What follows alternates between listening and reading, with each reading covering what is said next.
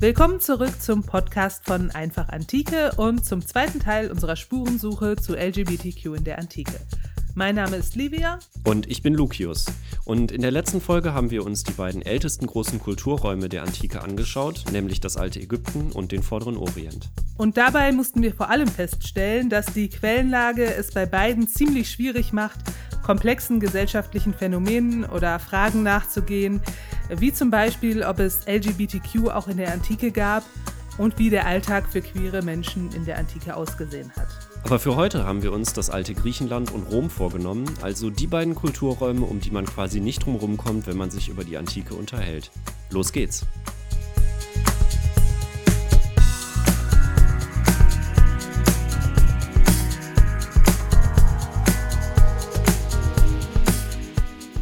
Also, LGBTQ in der Antike. Ich bin heute mal total höflich, Lucius, und lass dir gerne den Vortritt, denn ich denke, wir fangen am besten chronologisch an und schauen zuerst nach Griechenland.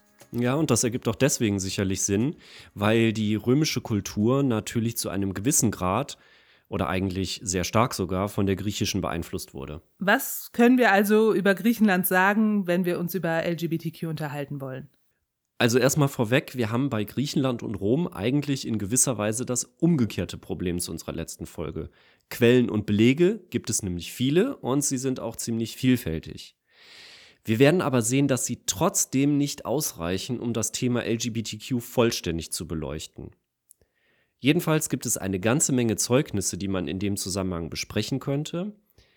Aber die können wir natürlich nicht alle hier vorstellen. Ich musste eine Auswahl treffen und habe versucht, möglichst viele Aspekte rauszupicken. Dann legen wir doch einfach mal los und starten ganz vorne bei Homer. Ja, tatsächlich. Man glaubt es kaum, aber schon bei Homer gibt es erste Spuren und Hinweise auf eine homoerotische Beziehung, nämlich in der Ilias zwischen Achill und Patroklos. Also ganz kurz zum Kontext, wir sind beim Trojanischen Krieg und die Griechen belagern Troja, man kennt das. Genau, und unter den griechischen Feldherren befindet sich ein gewisser Achill. Der gerät aus verschiedenen Gründen mit den Anführern des Gesamtheeres in einen Streit. Er wird bockig, so könnte man das vielleicht flapsig sagen, und zieht sich aus Protest aus dem Kampfgeschehen zurück. Damit fällt für die Griechen ein wichtiger Kämpfer aus. Aber Achill hat einen Begleiter, nämlich den besagten Patroklos. Der zieht daraufhin allein in den Kampf und stirbt. Das wiederum bewirkt bei Achill eine solche Trauer, dass er voller Wut wieder in den Kampf einsteigt. Okay, und dieses Verhältnis zwischen Achill und Patroklos wird homoerotisch gedeutet. Ja, also man könnte das tun. Das hat sogar schon Platon in der Antike gemacht. Allerdings wird an keiner Stelle in der Ilias erwähnt, dass die beiden auch körperlich intim wurden. Wir haben es da wieder mit so einem ähnlichen Problem zu tun, wie wir es auch schon in der letzten Folge bei der einen oder anderen literarischen Quelle hatten. Das fehlende Konzept von Homosexualität. Fakt ist, dass Achill und Patroklos ein äußerst enges Verhältnis zueinander hatten. Die emotionale Bindung muss sehr, sehr groß gewesen sein, denn Achilles Trauer ist wirklich kaum zu beschreiben. Man muss sich also zumindest sehr kritisch die Frage stellen, wo hört Freundschaft auf und wo fängt eine Liebesbeziehung an. Auf der anderen Seite hat Achill nachweislich auch intime Beziehungen zu Frauen. Der ganze Streit mit den Heerführern der Griechen dreht sich zu Beginn um eine Frau, nämlich Briseis. Sie ist eine Kriegsbeute und soll versklavt werden. Und das bedeutet sicherlich nicht nur, dass sie kochen und putzen soll, sie sollte mit ziemlicher Sicherheit auch sexuell ausgebeutet werden. Also verwickelt sich Achill zu Beginn der Ilias in einen Streit um eine Frau, im späteren Verlauf unterstellen wir ihm aber eine homoerotische Beziehung zu Patroklos. Das hat die Forschung lange Zeit verwirrt, beziehungsweise sie reagierte darauf damit, dass sie einfach letzteres negierte das geht aber an der Lebenswirklichkeit der Menschen in der Antike vorbei, wie wir am Beispiel Athen später noch sehen werden. Das eine schließt das andere nämlich nicht aus. Er könnte ja auch einfach bisexuell gewesen sein. Ja, das wäre eine Möglichkeit. Das wäre sozusagen eine sehr moderne Erklärungsmöglichkeit, da wir heute diese Kategorie bisexuell kennen. Entscheiden können wir es sowieso nicht, aber wie gesagt, werden wir am Beispiel von Athen später noch sehen, dass diese drei Sachen Liebe, Sexualität und auch Ehe in der Antike nicht so eng zusammengehörten, wie das für uns heute meistens der Fall ist. Okay, also Athen dann zu seiner Zeit, aber es gibt ja auch noch ein anderes, sehr bekanntes literarisches Beispiel für gleichgeschlechtliche Liebe im antiken Griechenland, richtig? Genau, nämlich die Dichterin Sappho. Und da machen wir jetzt einen etwas größeren zeitlichen Sprung. Geografisch sind wir aber gar nicht mal so weit weg von Troja, denn Sappho lebte im 7. Jahrhundert vor Christus auf der Insel Lesbos und gehörte zu den neun großen griechischen LyrikerInnen der Antike. Sie verfasste unter anderem Hochzeitslieder und Liebesgedichte. Und darin gibt es auch einige, in denen das lyrische Ich, eine Frau, Liebe zu einer anderen Frau empfindet. Leider sind Sapphos Gedichte nur in kümmerlichen Fetzen erhalten, aber diese Fetzen sind eindeutig und ihr Inhalt unumstritten. Sie beschreibt zum Beispiel sehr eindrucksvoll, wie sie beim Anblick und in der Anwesenheit einer anderen Frau ins Schwitzen gerät, sich ein zartes Feuer unter ihrer Haut ausbreitet und wie sehr sie sich nach dieser Frau sehnt. Sappho versammelte außerdem einen Kreis junger, adliger Frauen um sich, die sie in Kunst, Musik und Literatur unterrichtete. Angeblich, aber das könnte auch eine legendenhafte Ausschmückung sein, die schon aus der Antike selbst stammt, soll das Ganze auch sexuelle Handlungen einbezogen haben. Und weil sich das Ganze auf der griechischen Insel Lesbos abspielte, sprechen wir übrigens bis heute von lesbischer Liebe. Also spielte die lesbische Liebe schon sehr früh in der griechischen Gesellschaft eine Rolle? Das könnte man annehmen. Man muss aber bei Griechenland differenzieren. Es geht hier um eine bestimmte Phase und eine bestimmte Region. In anderen Regionen Griechenlands konnte das anders aussehen. Leider sind unsere Erkenntnisse über die Situation auf Lesbos oder etwas allgemeiner auf den Äolischen Inseln im 7. Jahrhundert bruchstückhaft. Also nicht nur Sapphos Gedichte sind fragmentarisch überliefert, sondern vieles andere auch. Was wir aber vermuten können, ist, dass das gesellschaftliche Klima dort zu dieser Zeit möglicherweise insgesamt relativ liberal war, wie wir es heute sagen würden. Kleiner Umweg am Rande, die Forschung hat nämlich herausgearbeitet, dass auf den griechischen Inseln, in den griechischen Städten an der heutigen türkischen Küste und auch in denen in Süditalien wohl ein offeneres Klima herrschte als auf dem griechischen Festland. Diese Gebiete sind nicht umsonst auch die Herkunft der ersten großen Philosophen der Geschichte, von denen einige in einer antiken Gesellschaft eigentlich auf harten Widerstand hätten stoßen müssen. Man denke nur an Xenophanes aus Kolophon, der mit seinem schon fast ätzenden Spott also die Götter und Mythenbilder seiner Zeit dekonstruierte. Es passt also ganz gut zu diesen geografischen Gebieten und in diese Zeit, nämlich die Archaik, dass auch hier die Wiege der LGBTQ-Literatur steht. Es ist ohnehin so, dass sich viele Norm- und Wertvorstellungen in den griechischen Städten und Stadtstaaten erst später in der sogenannten klassischen Zeit verfestigten und in der Zeit bis circa 500 vor Christus noch im Fluss waren. Also sah das in späteren Zeiten und in anderen Teilen Griechenlands anders aus. Man müsste vielleicht besser sagen, das Bild wird ziemlich widersprüchlich, also zumindest für unser modernes Verständnis. Ich mache jetzt nochmal einen größeren zeitlichen und geografischen Sprung nach Athen und in die sogenannte klassische Zeit, also so grob das fünfte, vierte Jahrhundert. Das ist die Zeit der Perserkriege, des Perikles, also den Namen hat sicherlich der eine oder die andere schon mal gehört, der attischen Tragödie und so weiter. Über Athen können wir uns ein sehr gutes Bild machen, denn das Quellenmaterial ist ja kaum zu überblicken. Man darf aber, das will ich noch kurz sagen, nicht den Fehler machen, das zu verallgemeinern. In vielen Köpfen, auch in der Altertumskunde, ist Athen immer gleich Griechenland. Athen war in einer gewissen Phase der griechischen Geschichte tonangebend, aber das heißt natürlich nicht, dass man die Verhältnisse dort immer eins zu eins auf andere Stadtstaaten übertragen kann. Okay, ähm, wie lautet denn unser Befund für das klassische Athen? Also, wir haben in Athen Belege für männliche Paare, die offenbar auch zusammenlebten. Da könnte man Harmodios und Aristogeton, die beiden berühmten Tyrannenmörder, nennen. Es gäbe noch den Dichter Euripides und seinen Freund Agathon. Wobei man dazu sagen muss, dass Euripides ab einem bestimmten Zeitpunkt Athen verließ und am makedonischen Königshaus lebte. Und man könnte noch weitere Beispiele aufzählen. Das klingt jetzt erstmal erstaunlich liberal.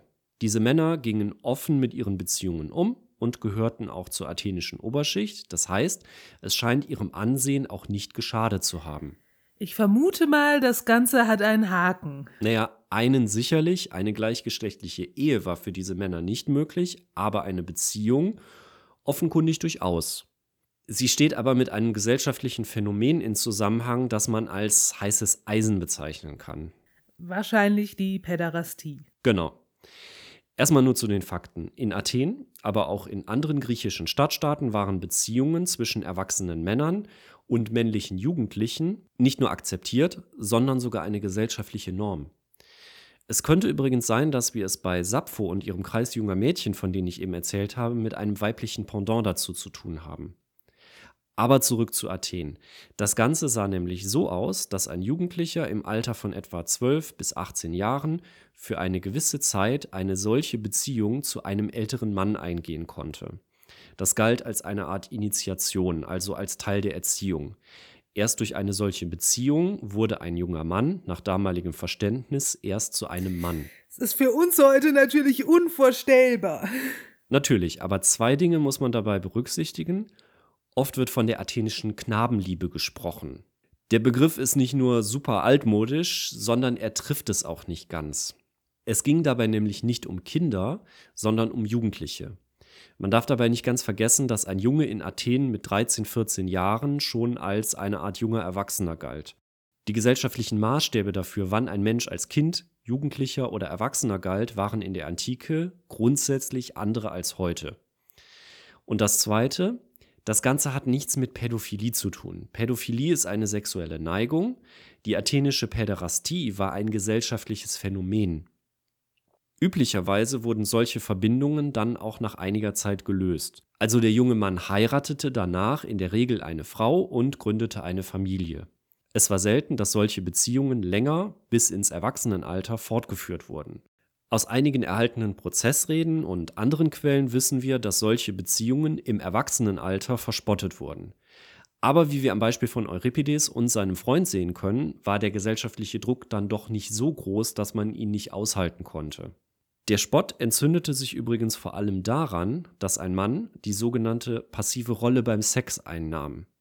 Und da fängt es an, für unsere Begriffe paradox zu werden, denn Rollenvorstellungen und Rollenerwartungen waren in der athenischen Gesellschaft wesentlich rigider als heute. Also auf der einen Seite schwule Beziehungen, auch in der Öffentlichkeit, aber auf der anderen Seite ganz starre Rollenbilder. Genau, so könnte man es zusammenfassen. Und die Leidtragenden waren dabei vor allem die Frauen. Während es durchaus schwule Beziehungen geben konnte und Philosophen wie Platon sogar darüber philosophierten, ob es wahre Liebe sowieso nur zwischen Männern geben könnte, war die Situation für Frauen eine ganz andere. Es gab in Athen eine ganz klare Hierarchie und Arbeitsteilung. Männer waren für die Angelegenheiten außerhalb des Hauses zuständig, also den Broterwerb, die Politik, gegebenenfalls auch Kriegsdienste. Der Tätigkeitsbereich einer Frau lag innerhalb des Hauses, Haushalt und Kindererziehung. So vergleichbar mit den 1950er Jahren. Vielleicht sogar krasser. Allerdings ist das Thema Frauen in Athen in der Forschung zurzeit im Fluss. Lange Zeit ging man davon aus, dass Frauen in Athen tatsächlich sehr stark an den eigenen Haushalt gebunden waren und das Haus praktisch kaum noch verließen. Was ja eine sehr krasse Einschränkung ihrer Bewegungsfreiheit wäre und auch außereheliche Sexualkontakte stark einschränken würde. Genau. Aber inzwischen geht die Forschung davon aus, dass wir da aus den Quellen eher ein etwas verzerrtes Bild haben könnten. Frauen genossen dann doch offenbar mehr Freiheiten, als man lange dachte. Fest steht auf jeden Fall, es gab eine klare Rollenverteilung zwischen den Geschlechtern und auch eine deutliche Hierarchie. Und fest steht sicherlich auch, dass es für Frauen wesentlich schwieriger war, eine außereheliche Affäre zu führen. Also das heißt, für Männer war es einfacher, fremd zu gehen. Genau. Es war für einen Mann kein Problem, eine außereheliche Affäre zu führen, sei es mit einer Frau oder einem anderen Mann. Allerdings mit gewissen Einschränkungen, denn es galt für einen freien Mann als anstößig, dabei die passive, also gewissermaßen die weibliche Rolle einzunehmen. Sklaven oder männliche Prostituierte waren dann natürlich ausgenommen. Die standen ohnehin sehr weit unten auf der gesellschaftlichen Leiter und da war es dann sozusagen auch egal, welche Rolle sie beim Sex einnahmen. Die Bedeutung der Rolle beim Sex hängt sehr eng mit der Hierarchie zwischen den Geschlechtern zusammen. Wenn ein Mann die weibliche Rolle in Anführungszeichen beim Sex einnahm, dann nahm er damit ja sozusagen auch die in Anführungszeichen schwächere Rolle ein. Das ist übrigens ein Denken, das sich heute noch oft findet. Also ein freier Bürger konnte in Athen durchaus problemlos eine außereheliche Affäre führen, solange er dabei seine in Anführungszeichen männliche Rolle bewahrte. Aber dieser Begriff Fremdgehen stört mich noch etwas, denn er weckt für uns heute bestimmte Assoziationen. Für uns heute ist Fremdgehen ja ein absolutes No-Go, ein K.O.-Kriterium für die meisten Beziehungen und somit das Schlimmste, was man dem oder der Partnerin antun kann. Ehe, Liebe und Sexualität waren nach antikem Verständnis aber verschiedene Dinge. Die Vorstellung, dass man aus Liebe heiratet, ist sehr jung. In der Antike, im Mittelalter und bis weit in die Neuzeit hinein spielten da ganz andere Faktoren eine Rolle, die nicht unbedingt was mit Liebe zu tun haben mussten. Daher war es in der Antike auch in vielen Gesellschaften akzeptiert, dass ein Mann außerhalb seines Hauses sexuelle Kontakte mit anderen Personen unterhielt, sei es nun ein Mann oder eine Frau. Umgekehrt war es auch nicht zwangsläufig die Aufgabe einer Frau, für die sexuelle Befriedigung ihres Mannes zu sorgen. Ihre Aufgabe war es, Kinder zu bekommen. Alles Weitere war dann aber letztlich, könnte man so sagen, auch ein bisschen Verhandlungssache zwischen den Eheleuten. Es gab sicherlich auch viele Fälle, in denen eine Frau vielleicht sogar froh war, dass ihr Mann sich sexuelle Befriedigung außerhalb der eigenen Ehe suchte. Das galt jetzt umgekehrt, aber nicht für Frauen. Nein, und das lässt sich auch relativ leicht erklären. In patriarchalen Gesellschaften, in denen die Abstammungslinie immer über den Vater läuft, sind außereheliche Beziehungen bei Frauen ein Problem. Nehmen wir mal an, eine Frau hat außerehelichen Sex und wird schwanger. Solange es keine Mittel gibt, den richtigen Vater zu ermitteln, bringt das die Abstammungslinie durcheinander. Aus diesem Grund ist es nachvollziehbar, dass patriarchale Gesellschaften Normvorstellungen entwickeln, die eine selbstbestimmte Sexualität von Frauen einschränken. Aber sie könnten ja Sex mit anderen Frauen haben. Klar, aber wenn eine Gesellschaft ihre Frauen einschränkt, damit sie keinen außerehelichen Sex mit anderen Männern haben können, dann können sie natürlich auch keine außereheliche Beziehung zu einer Frau aufbauen. Einen Bereich möchte ich an der Stelle aber noch erwähnen, den wir heutzutage gar nicht so auf dem Schirm haben über den wir aber auch nicht wirklich belastbare Aussagen treffen können. Denn natürlich gab es die Möglichkeit, auch innerhalb des eigenen Hauses sozusagen fremd zu gehen. Es gab, zumindest in den etwas wohlhabenderen Häusern, ja Sklaven. Wir können vermuten, beziehungsweise eigentlich fast sicher sein, dass es da auch den ein oder anderen sexuellen Kontakt zwischen der Hausherrin und ihren Sklaven gab. Wenn man das mal so insgesamt betrachtet, dann erscheinen uns heute diese Vorstellungen zu Ehe, Liebe und sexueller Treue ziemlich fremd. Gab es denn wirklich keine Moral- oder Idealvorstellung zum Thema Treue in der Ehe? Gut, dass du fragst, denn Moral ist ein Aspekt, den ich bisher noch ganz ausgelassen habe. Es gab natürlich Moralvorstellungen. Eine war zum Beispiel, dass eine Ehe idealerweise schon das ganze Leben lang halten sollte aber dass man sich niemals scheiden lassen dürfe und dass Sex nur zur Fortpflanzung dienen sollte. Das sind alles jüdisch, christlich, muslimische Moralvorstellungen, die später aufkamen. Man könnte sagen, die Antike hatte ein unverkrampfteres Verhältnis zur Sexualität, als man es hier in Mitteleuropa über Jahrhunderte hatte. Sex durfte eben auch Spaß machen. Ist ja auch nachvollziehbar, wenn die halbe griechisch-römische Mythologie voll von Göttern und Göttinnen ist, die fremdgehen, sexuelle Beziehungen untereinander und mit Menschen haben und so weiter. Genau, die griechisch-römische Mythologie, die ja durchaus für die Menschen der Antike im Guten wie im Schlechten eine Orientierungshilfe war und immer wieder für positive oder negative Handlungsmaximen herangezogen wurde, ist ziemlich vielfältig und komplex. Und übrigens, das habe ich noch gar nicht erwähnt, auch in der Mythologie sind gleichgeschlechtliche Beziehungen oder Affären keine Seltenheit. Ganymed wäre da so ein Name, den vielleicht einige kennen. Und auch auf eine andere Gruppe können wir in dem Zusammenhang zu sprechen kommen, nämlich Menschen, die sich mit dem anderen oder keinem Geschlecht identifizieren was ja für die Antike ein ziemlich schwieriges Thema ist. Genau. Vielleicht noch mal kurz zur Erinnerung, wir haben ja schon beim letzten Mal kurz drüber gesprochen, da die Antike von Transsexualität und Transidentität keine Vorstellung hatte, können wir uns davon kein klares Bild machen. Wenn wir antike Berichte über eine Person lesen, die sich beispielsweise wie das andere Geschlecht kleidete oder bestimmte Verhaltensweisen des anderen Geschlechts annahm, dann hilft uns das nur bedingt weiter. Also wir können etwas darüber sagen, wie das Umfeld der Person auf diese Veränderungen reagierte, aber wir können nie genau benennen, womit wir es zu tun haben. Wenn ein Mann beispielsweise Frauenkleidung trug, könnten wir es mit Travestie zu tun haben? Es könnte sich um eine Kunstform handeln, um gezielte Provokation, eine Vorliebe oder eben eine tatsächliche, weitreichende Identifikation mit dem weiblichen Geschlecht. Leider können wir das aber so genau nie aufdröseln. Genau so ist es. Aber die griechisch-römische Mythologie hält ein paar Beispiele für Figuren oder Personen bereit, die das andere Geschlecht annahmen oder es sogar mehrfach wechselten. Da wäre einmal Tiresias.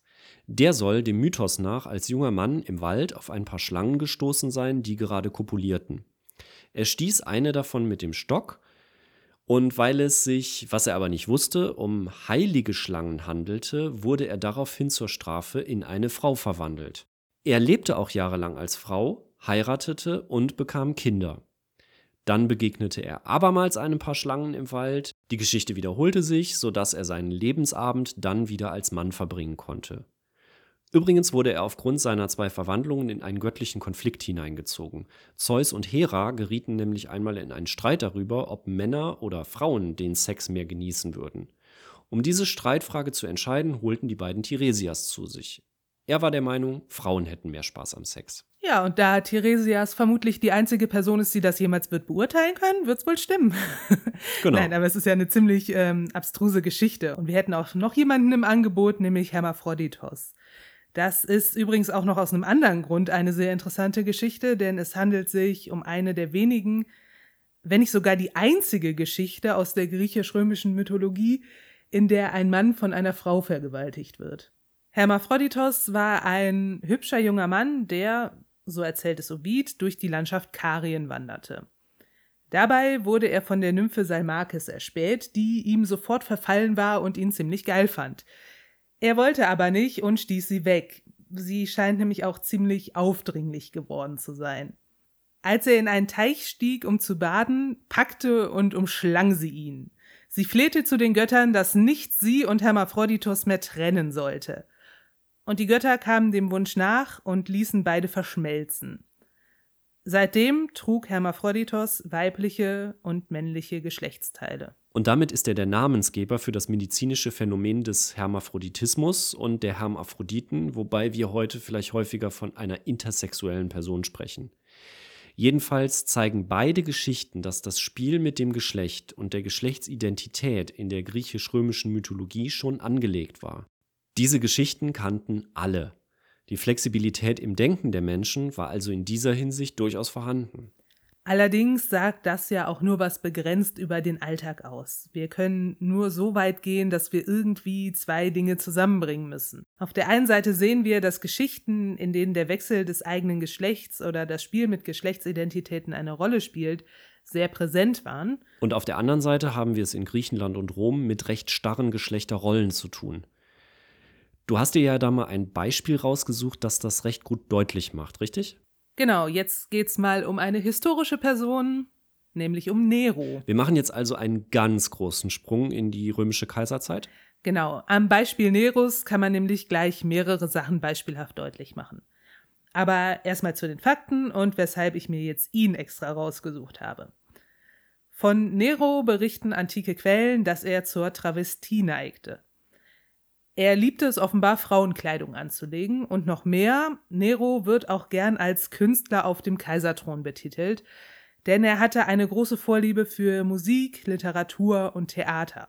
Von ihm ist auch überliefert, dass er selbst auf der Bühne stand, Lieder und Gedichte rezitierte und Theater spielte, beziehungsweise etwas machte, was wir heute als Ausdruckstanz bezeichnen könnten. Klingt ein bisschen nach RuPaul's Drag Race Antike. Das war für einen römischen Kaiser aber sicher eine ungewöhnliche Tätigkeit. Genau, das ist eins der Probleme, auf die ich gleich noch kommen werde. Jedenfalls trat Nero auch in Frauenrollen auf. Das an sich war in der Antike noch nicht ungewöhnlich, denn es war ganz normal, dass Frauenrollen im Theater von Männern gespielt wurden. Was aber außergewöhnlich war, war die Tatsache, dass er das einmal als Kaiser tat und zudem auch die Auswahl der Rollen. Er spielte zum Beispiel, laut den Quellen, mit voller Leidenschaft eine gebärende Frau oder eine Kindsmörderin. Nero ist einer der am negativsten gesehenen Kaiser der römischen Geschichte. Hat das auch was mit solchen Auftritten zu tun? Ja, auf jeden Fall. Also wir haben eine Neigung zur Travestie und dazu, in weibliche Rollen zu schlüpfen. Aber da können wir jetzt mal ganz konkret auf das Problem kommen, das wir bei der Interpretation solcher historischer Berichte haben. War Nero trans? War er ein Künstler, der eine Art Drag performte? Oder wollte er auch einfach mit voller Absicht provozieren, weil er sich mit dem stadtrömischen Establishment eh schon überworfen hatte? Das können wir alles nicht sagen. Wir haben eben nur diese Berichte. Um das in unsere modernen Kategorien sexueller Identitäten einzusortieren, genügt das nicht. Und dann kommt noch ein Aspekt hinzu, den du gerade schon angedeutet hast. Nero gilt nicht gerade als Lichtgestalt der römischen Geschichte. Und das war auch schon zu seiner eigenen Zeit so. Die Kritik an ihm war massiv und die Ablehnung sehr groß. Die Quellen, die über ihn berichten, sind allesamt mehr oder weniger stark parteiisch. Wir können sagen, dass die Zeitgenossen sehr negativ auf seinen Lebensstil reagiert haben. Seine Frauendarstellungen galten als skandalös. Aber, das muss man deutlich sagen, sie galten vor allem deswegen als skandalös, weil er das als Kaiser machte. Er untergrub seine Autorität und sein Ansehen. Wir können das nur schwer auf, sage ich mal, die kleinen Leute übertragen. Wir können vermuten, dass es Probleme gab, wenn ein Mann aus dem einfachen Volk sich als Frau sah und seine Geschlechtsidentität wechseln wollte. Aber mit Sicherheit sagen können wir das nicht, weil uns die Quellen aus dem Alltag einfach fehlen. Okay, damit sind wir jetzt also wirklich in Rom angekommen. Was können wir denn sonst über LGBTQ in Rom sagen, also zum Beispiel über Schwule und Lesben? Im Grunde setzt sich da vieles fort, was wir auch schon für Griechenland festgestellt haben. Ich räume vielleicht erstmal die juristische Seite ab. Gelegentlich findet man nämlich die Aussage, dass männliche Homosexualität gemäß der sogenannten Lex Cantina ab dem dritten oder dem zweiten Jahrhundert vor Christus in Rom verboten war. Das stimmt so nicht. Dieses Gesetz ist nicht überliefert und uns nur aus späteren Quellen vage bekannt. Alles Weitere scheint eher Wunschdenken des 19. Jahrhunderts zu sein, als die althistorische Forschung nicht sehen wollte, was ihrer Meinung nach nicht sein durfte. Wir haben sogar erhaltene Reden des römischen Anwalts und Politikers Cicero, der seine Gegner wegen ihrer vermeintlichen oder tatsächlichen Homosexualität angriff. Er erwähnt aber nirgendwo, dass sie strafbar wäre. Und es geht sogar noch weiter. Uns ist ein Bericht über einen Prozess überliefert, in dem ein Mann angeklagt wurde, weil er sozusagen in flagranti im Schlafzimmer einer verheirateten Frau ertappt wurde. Der Mann gab an, nicht wegen der Frau da gewesen zu sein, sondern weil er mit einem Sklaven verabredet gewesen sei. Und daraufhin wurde er freigesprochen. Aber um darauf nochmal zurückzukommen, immerhin griff Cicero seine Gegner, wie du gerade gesagt hast, wegen ihrer gleichgeschlechtlichen Neigungen oder Kontakte an. Also wurde männliche Homosexualität doch in Rom negativ gesehen? Teils, teils. Man muss das wieder mal differenzieren. Das, was vor allem negativ gesehen wurde, war, wenn ein Mann die passive Rolle beim Sex einnahm. Das kennen wir jetzt schon aus Griechenland. Es war in Rom absolut gängig, politische Gegner zu verunglimpfen, indem man ihnen unterstellte, sie hätten sich von einem anderen Mann ja, ich benutze das Wort jetzt einfach doch mal. Also man unterstellte ihnen, sie hätten sich von einem anderen Mann lassen. Das berühmteste Beispiel ist hier sicherlich Cäsar. Der hielt sich ganz am Anfang seiner politischen Karriere in Kleinasien beim dortigen König Nikomedes auf.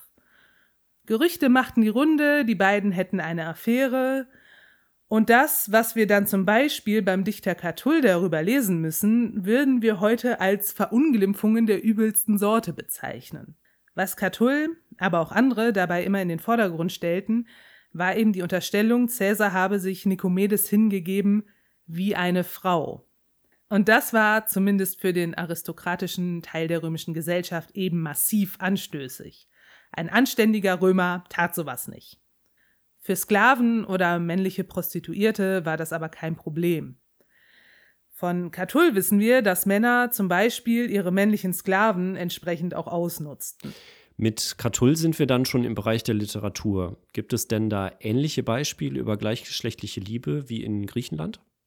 Ja, da gibt's viele, aber die sind alle nicht so prägnant und eingängig wie die griechischen Beispiele.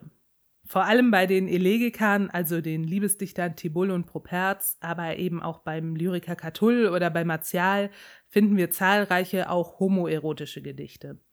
Das war ein absolut gängiges Thema und kommt immer wieder vor. Diese Literaturformen stehen aber ohnehin in einer griechischen Tradition. Daher ist es nicht verwunderlich, dass eben auch Motive aus der griechischen Literatur übernommen wurden. Also könnte es sich auch um rein literarische Spielereien handeln? Nein, also der griechische Historiker Polybios berichtet im zweiten Jahrhundert vor Christus, dass viele Römer einen männlichen Geliebten hatten. Und vom Schriftsteller Athenaios, aber inzwischen auch durch archäologische Funde, wissen wir, dass es da offenbar auch in Italien schon lange Traditionen gab, die männliche Homosexualität sogar schon für die Etrusker belegen. Ein frühes Volk auf italischem Boden, das die römische Kultur stark mitgeprägt hat. Genau. Homosexualität, also zumindest die männliche, war also auch in Rom gesellschaftlicher Alltag und als solche auch in gewissen Grenzen akzeptiert. Was uns aber völlig fehlt, ist die weibliche Perspektive, denn wir haben leider kein römisches Gegenstück zu Sappho. Die römische Literatur ist ein reiner Männerverein. Es gibt tatsächlich ein paar verstreute Äußerungen, zum Beispiel bei den Elegikern, über weibliche Homosexualität. Sie wird dort deutlich abgewertet. Aber man darf nicht vergessen, es handelt sich dabei ausschließlich um männliche Autoren, die Liebesdichtung verfassen und dass die kein besonderes Interesse an weiblicher Homosexualität hatten, ist irgendwo nachvollziehbar. Trotzdem sagt uns das natürlich wenig über die gesellschaftliche Realität, in der lesbische Frauen in Rom lebten. Nur weil ein paar Liebesdichter ihre Neigung ablehnten, heißt das noch lange nicht, dass sie sich davon auch irgendwie beeindrucken ließen. Wenn man also mal versucht, ein Gesamtfazit unter Griechenland und Rom zu ziehen, könnte man sagen, dass der Umgang mit Homosexualität dort doch deutlich freier war als hierzulande vielleicht noch vor 50 Jahren. Ja, man darf aber natürlich trotzdem auch die Schattenseiten nicht außer Acht lassen. Also ich wäre nicht gerne Lesbe in Athen oder ein schwuler Mann in Rom gewesen. Der Druck, der da auf dem Individuum lastete, resultierte aber scheinbar wohl weniger aus Ablehnung von Homosexualität, sondern aus den starren Rollenbildern und Geschlechternormen. Und das ist vielleicht ein Aspekt, auf den man auch noch mal kurz kommen könnte. Homophobie und Transphobie in ihren heutigen Formen gab es in der Antike nicht. Denn da spielen heute einige Entwicklungen und Gedankenströme mit rein, die es damals halt schlicht noch nicht gab. Genau, da könnte man einmal natürlich religiöse Vorstellungen zur Sexualität nennen, die erst später aufkamen oder erst später eine hohe Verbreitung erlangten. Und dann vor allem auch einige Entwicklungen, die erst seit dem 19. Jahrhundert das moderne Denken geprägt haben, wie den Biologismus. Also die Grundannahme, dass alles, was natürlich ist, automatisch besser ist. Dieser Grundgedanke wird gefährlich, wenn man ihn auf die menschliche Gesellschaft überträgt und bildet sozusagen die Keimzelle für sehr viele negative Entwicklungen der jüngeren Vergangenheit, wie den Rassismus, die Eugenik, aber eben auch die Rollenbilder der Geschlechter und die Sexualität. Denn Homosexualität gilt nach dieser Denkweise als unnatürlich, was sie ja nicht ist, was die Forschung mittlerweile längst herausgearbeitet hat. Diese Vorstellungen gab es natürlich in der Antike so alle noch nicht und man könnte da sicherlich auch noch mal ins Detail gehen. Genau, das wäre sicherlich auch ein sehr spannendes Thema für eine eigene Podcast-Folge. Wir sind aber heute schon am Ende angekommen. Und ich würde sagen, es war ein ziemlich interessanter Streifzug durch die Antike. Ja, auf jeden Fall.